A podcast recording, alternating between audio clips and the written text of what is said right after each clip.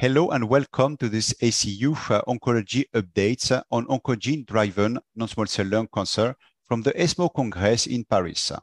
I am Dr. David Planchard from Gustave Roussy in Villejuif, France.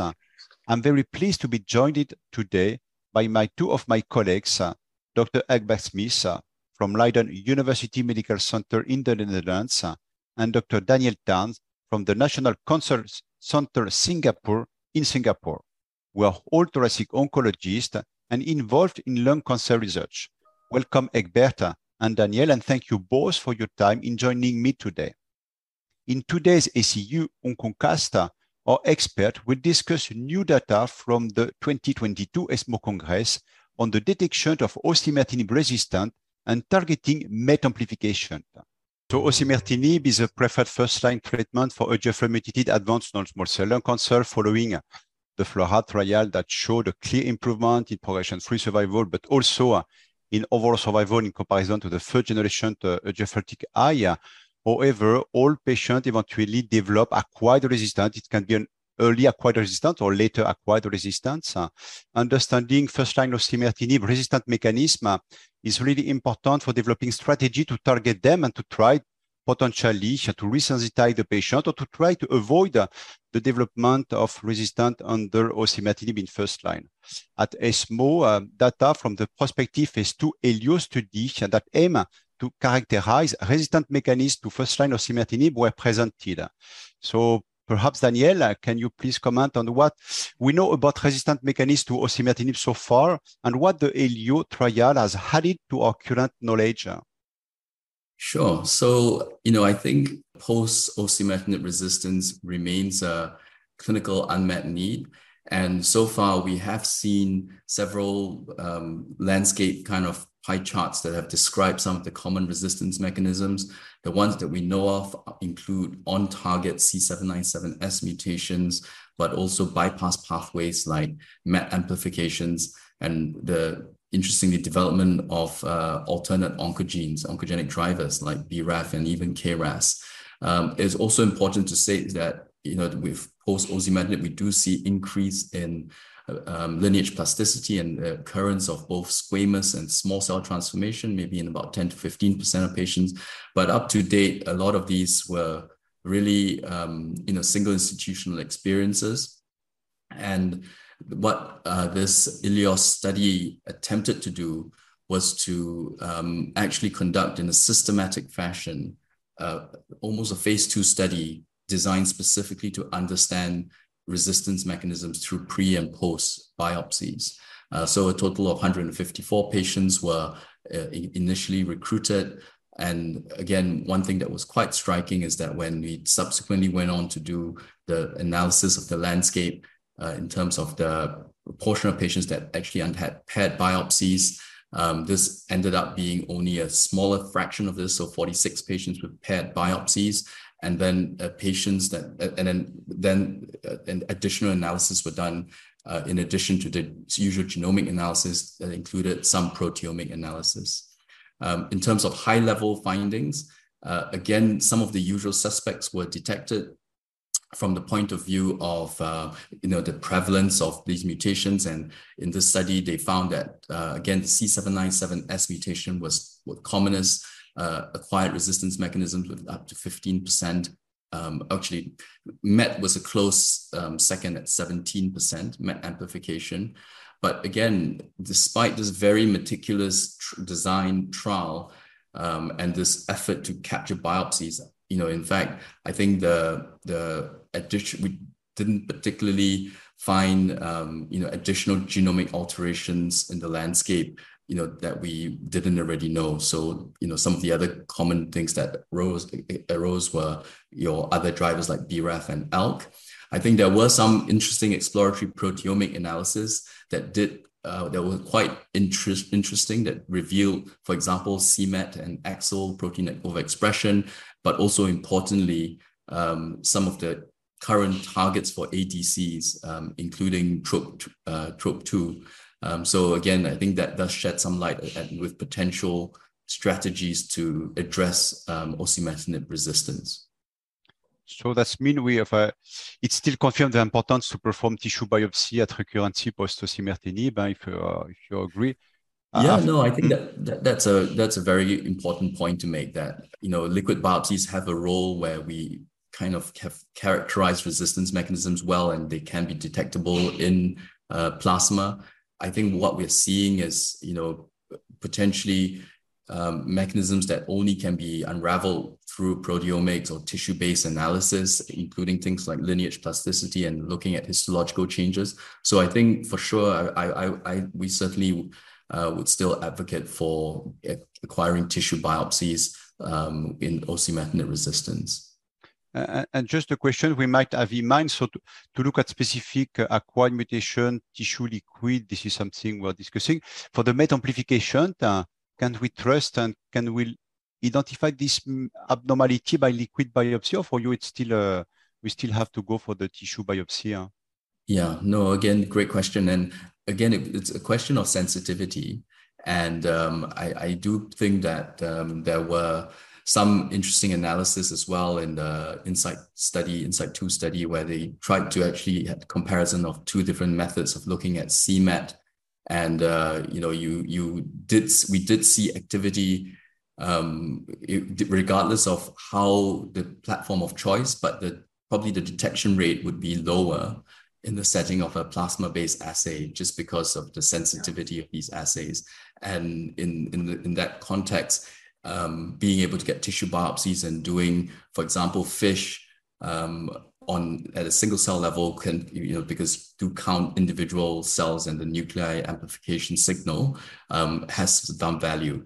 The other question is whether orthogonal tools like NGS can be just as representative to identify CMET um, and again, I you know again there there is more validation and data that needs to be um, generated in this regard, trying to address you know what the significance of this uh, CMET amplification that we may detect either in plasma, in tissue NGS, or tissue FISH. Um, in, in this regard. And that's probably one of the contributory factors why we do see heterogeneity in the outcomes to many of the CMET inhibitor trials that we've run to date. No, totally, totally agree. And thanks for this uh, nice overview. For, for you, Egbert, so that means you, you, you looked also to the to the MET amplification by tissue and sometimes by uh, by liquid. Huh? Yeah, well, we did, and I I completely agree with Daniel. Liquids uh, and um, amplification of any gene actually uh, has its own problems because you don't know what you are comparing to, right? That is that is essentially uh, the problem that you have in liquids.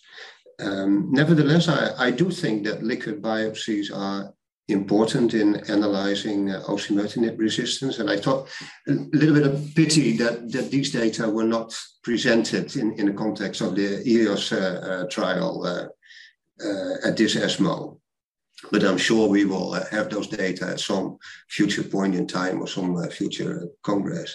And yes, I, um, I, I do think that um, at the current current time, tissue analysis of CMET, in particular fish, is probably the best way to uh, the best biomarker for for uh, uh CMET directed therapy.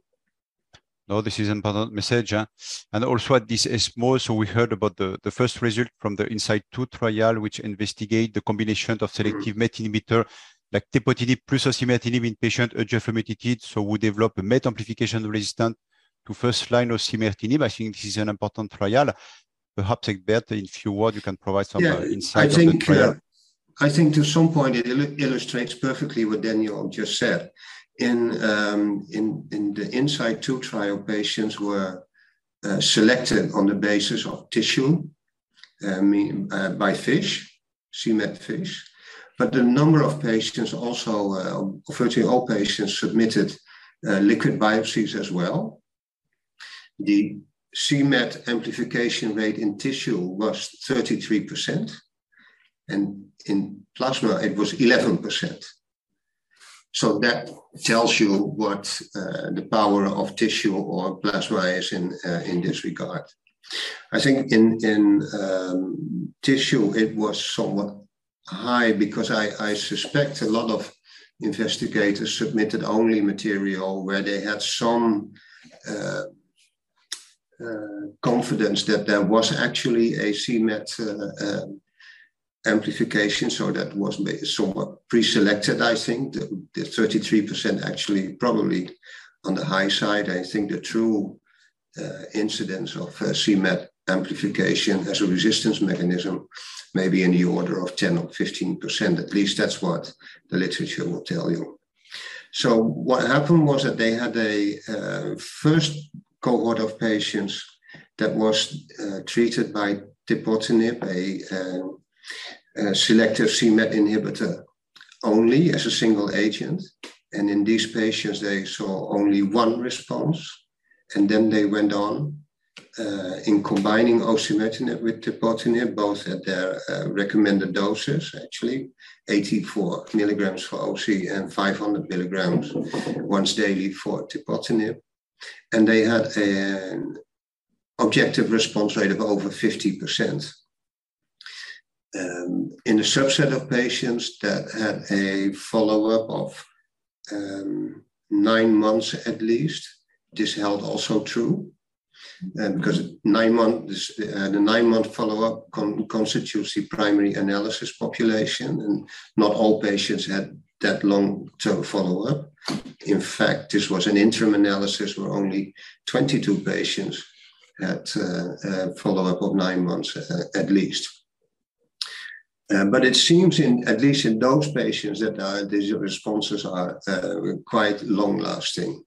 I think this is an important signal, and uh, we have to see wait for the um, for the entire population, the study enrolled uh, completely, to see uh, whether and how this compares to other combinations that have been tested also, in particular the um, trial, and uh, Daniel may comment on uh, osimertinib in conjunction with capmatinib.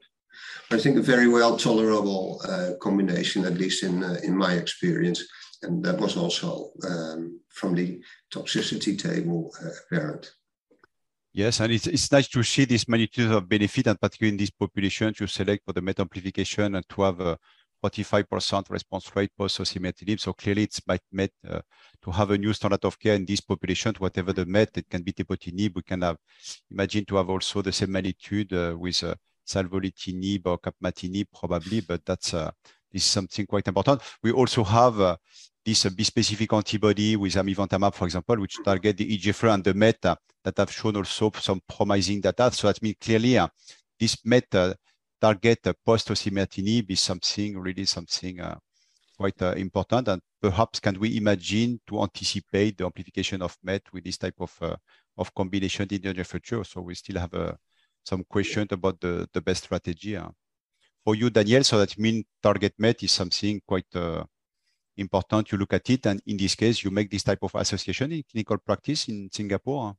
Yeah, no, absolutely. And, you know, I think it's tremendous that uh, there have been many efforts to try to address this through uh, combinations. And certainly there have been trials set up to answer this um, you know, including the Saffron study, which is um, again using savolitinib combined with osimertinib uh, versus chemotherapy, platinum-based chemotherapy in the post in patients post osimertinib, either in the first or second line setting.